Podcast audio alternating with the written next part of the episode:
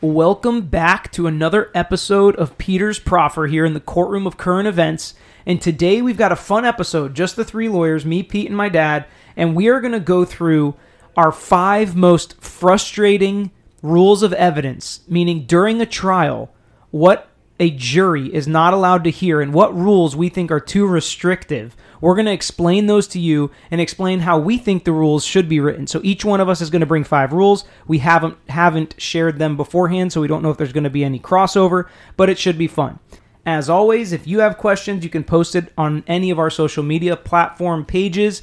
At Tragos Law is our handle. You can send me an email, petertragos at greeklaw.com. But just sit back and enjoy this one. It's going to be fun.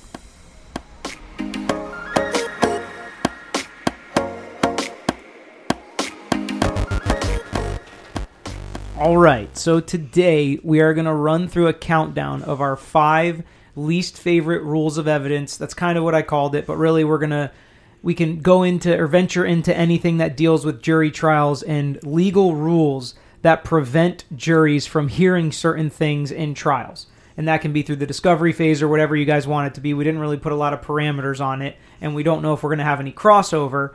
But we're each going to start with our fifth, fifth and work our way towards our first and jump in if we have crossover. So, Pete, why don't you start with your fifth?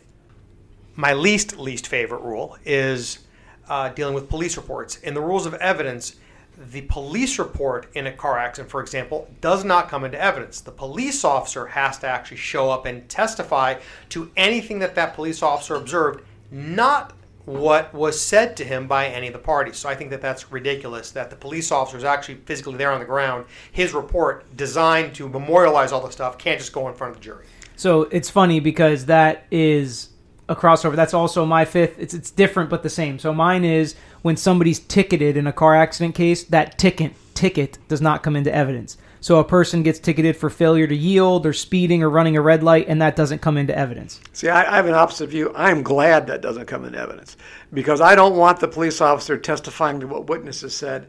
I want the witnesses to come in so I can cross examine them. Yeah, but if there is no direct witnesses for it, or if you had to put a bunch of witness statement together, sometimes two years down the road in a car accident case, it's harder. And the bigger problem, in my opinion, is that a jury is sitting there wondering why didn't this person get ticketed? That's what I think. I think a jury's sitting there wondering if he's at fault, why didn't he get a ticket for it? And they could have gotten a ticket, and the jury just never finds out about it. So that's that's my fifth as well. So, Dad, what's your fifth? Sidebars or bench conferences. A lot of times jurors are sitting there and the lawyers say, Judge, can we have a sidebar? And that's because you don't want the jurors to hear what you're saying. So the defense lawyers, the prosecution, they all go to the side uh, of, the, of the bench of the judge and they have these conversations. I am sure that jurors are sitting there speculating, well, what are they talking about? And if you're in the middle of a question and the answer is interrupted, the jurors are going to speculate, well, what was the answer? Why are you up there? And they're going to think, wow, this must really be important, and yet we're not going to be able to hear it. Yeah, and that's one that is kind of an honorable mention for me is and I don't know how they would do it, so that's one of the reasons I didn't put it on the list is I don't know how they'd fix it, but having a way where the judge explains who wins or loses an objection or what the reason for the objection is. Because I think it would throw out a lot of bad lawyering where lawyers are objecting to stuff that doesn't make sense or so the jury could know why you're objecting to something that does make sense and then the judge has to explain why it's not going to come in. I mean, I think that gets into a little bit of a rabbit hole, but I would like for the jury to understand more what's being objected to and why and what decision the judge is making. Yeah, sometimes I think we ask jurors uh, too much of jurors. I really or believe too little. The, I really believe you mean, in the jury You mean process. we ask too little of them? Well, no. What I'm saying is that you're saying to them, you know, ignore objections. Well, that's asking a lot of somebody to totally ignore what he sees in the courtroom and nobody explaining to him what happened. Right. Yeah, I, and I would like that's why I would like some kind of explanation around the objections. Why, as opposed to they're trying to figure out based on the judge's tone and the judge's look who won or who lost, or if the judge is mad or the lawyers get mad if one doesn't go their way. And they're reading into stuff that might be wrong. I'd rather just explain to them the truth. And if you don't like a reasoning for your objection, you shouldn't make that objection. But a lot of times lawyers do because they know the jury's not going to find out why they objected to that. So that was an honorable mention for me. All right, Pete, number four for you. Number four for me, uh, and it may take a little explanation, is felonies and crimes of moral turpitude. And the rule basically says that if you are convicted of a felony or a crime of moral turpitude, meaning a crime involving dishonesty, those uh, convictions, not the details about them, but just the fact that you are convicted, gets to come in front of the jury. And the reason I said it's going to take some explanation is because there are so many things today that are felonies that were not felonies 200 years ago when this thing came into practice. There's also a whole lot of but fors in this rule. In other words, here in Florida, we have something called the withhold of adjudication, which means a judge does not adjudicate you, uh, which means it's not a conviction. So it, it doesn't really. So, what is your gripe actually? What do you not like about the rule? What I don't like about the rule is that there are felonies that are totally irrelevant to anything. You know, you got a felony because you were uh, you didn't have the right permit when you were a contractor. Now the jury hears that you have a felony conviction, but they don't get to know what the felony conviction's about. My- I have a re- mine's related that I've got, I and do that too. is, and that is that a juror cannot find out the details of a prior conviction. Oh, so you want you If think the- that should come in? Yes, you have a witness. Let's just say that you're in a you're in a, a case where someone's accused of sexual battery.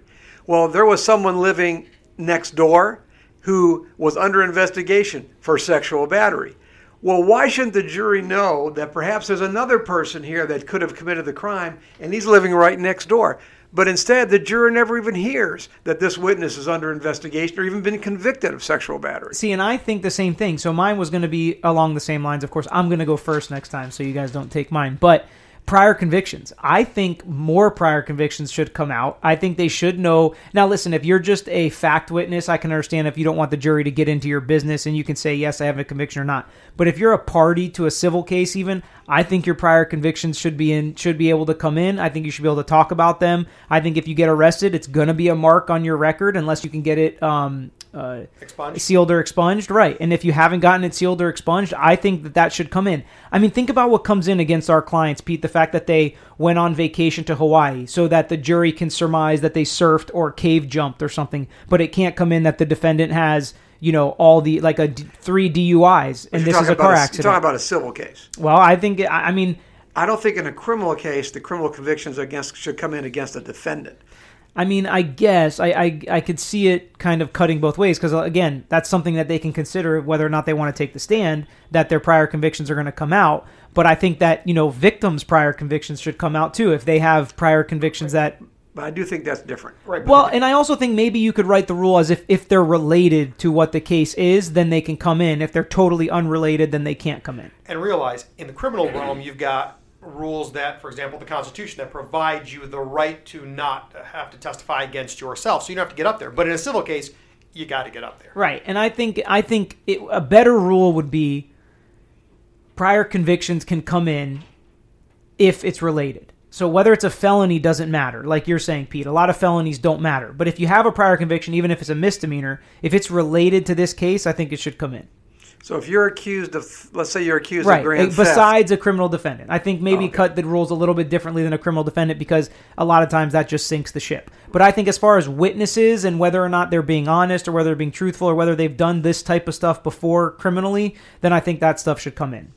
I don't know how they'd write the rule, but these are just our our, Our uh, gripes. opinions. So, Dad, what's your was that your number four as well? Something like that? no, my, the next one I would do would be sentencing. Okay, A jury cannot hear what the sentence you're taking all of my. of. I'm sorry. right, a jury should not hear what the sentence is, uh, per, uh, prospectively, with regards to whether or not they're going to find somebody guilty or not. So hold on. The rule is a jury does not know the sentence. Correct. So I that's think they should. Okay. I think they should. I think a jury should know that if they convict this guy, and, and it could be that he, that he stole $301 worth of chewing gum, and it's a felony, punishable by up to five years in prison.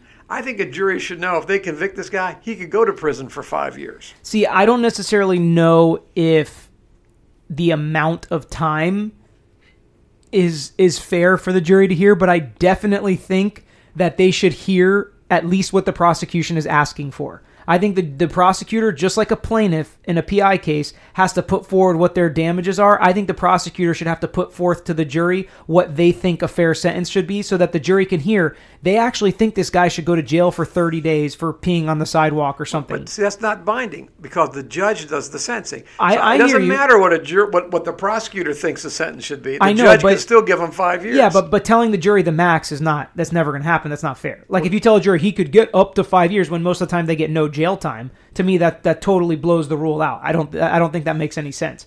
I think it has to be like this crime scores prison or scores county jail or scores probation, something like that, I think would be fair. Like, so the jury knows, like, if we convict this guy, prison is a real potentially um, damning sentence for this guy, or he's just going to get probation or whatever it is. I think they should know something. I don't think they should know what the statutory max is because that doesn't really fulfill the problem. fix the Right now, they're repeatedly told sentencing. You shouldn't consider it. It right nothing punishment to do with you. not just sentencing but Right. punishment you Right. can't take into account punishment you can't take into account whether or not this guy's going to go to jail And I think they should. right so i I think they should know something more than they do um, okay i'm going to go next because all of mine are getting taken so mine which i'm sure pete has it like any good pi lawyer does is that the jury cannot hear whether or not the defendant in a car accident case has car insurance Yep. So- Non-joinder. so we do this whole trial and ask for a million dollars from this poor little old lady sitting next to the insurance company lawyers, and we can't tell them that she has a $5 million policy. They think that this poor little lady is going to have to stroke a check for the surgeries and everything that our client had to go through, as opposed to Geico or State Farm or some big insurance company writing the check. To me, this makes absolutely no sense. It's totally done just because the insurance companies lobby the legislature because it's not like a prior conviction in a criminal case. Somebody's not going to say, "Oh, I hate State Farm so much that I want them to pay a million dollars." They're just going to say they can afford it, so if I feel the damages are necessary, I'm going to lobby these damages or levy these damages. But if they think that it's, you know, this poor little old lady who's on social security, they're going to say, "Well, she can't afford it anyways. Why would I give you a big verdict? I'm going to give you 10 grand or something like that." and it just totally is an unfair cut against plaintiffs because you can prove your case and win your case and they still can cut your damages because they feel bad for the defendant where if they knew she had insurance that she paid for and was covered it would be so much easier and it's just the truth to me the rules that are the most unfair is when the jury doesn't get to hear the truth in a case it's almost like lying to a jury when i say mrs smith is going to have to pay these damages. Mrs. Smith is rep- responsible when Mrs. Smith is not paying for those attorneys. She's not paying for the experts. She's not paying the damages. Geico is. It is actually my number three. That was my number three. Yeah, that's the worst rule in And- and all know of. That's my number one. Yeah, no, what people don't realize because we've tried these cases. Every time the jury comes back, the question it's the same question. Yeah, how- Does what the defendant insurance? have insurance? Yeah, and and we can't answer that question, and it is so dumb. And I that's the one good thing John Morgan's ever done is do all those commercials saying those people have insurance. You're not allowed to know about it. He's at least trying to get the word out that 99% of the time, if you're a juror on these car accident cases, the other person does in fact have insurance. All right, so Dad, go to your number three. My next one is hearsay. That- That's one of mine too. Yeah, hearsay. Hearsay evidence is an out of court statement for the truth of the matter asserted. Now, what jurors can just, how, can they possibly determine? A judge has fine, this hearsay can come in because you're not testifying to the truth of the matter, but you're testifying as to an event actually occurred. Like someone did say he shot the guy. Not that it's true that he shot the guy, So but someone said it. Okay, so uh, there are like a full year. is- There's a full year of classes in law Right. school about hearsay, but for for a general knowledge statement, hearsay means you can't. I can't say George said that the wall is brown to prove that the wall is brown. I can say it to prove that George said that the wall is brown, but I can't use it if I'm trying to prove that the wall is actually brown. So if you understand that, great. You understand hearsay. if you don't, go to law school. but generally speaking, the reason hearsay is kept out is because it's known as um, uh, unreliable testimony because you don't have the actual what they call declarant. You don't have the actual person George on the stand who said the wall was brown. You have me Peter saying that George said the wall is brown, and the court and the the the people that write the rules, lawyers, think that that's not a reliable statement. You should have to call George. Well, sometimes George isn't available or, you know, whatever, and there's all sorts of rules that go into hearsay, but generally speaking, the fact that anything is from another person and the jury can't hear it is kind of unfair.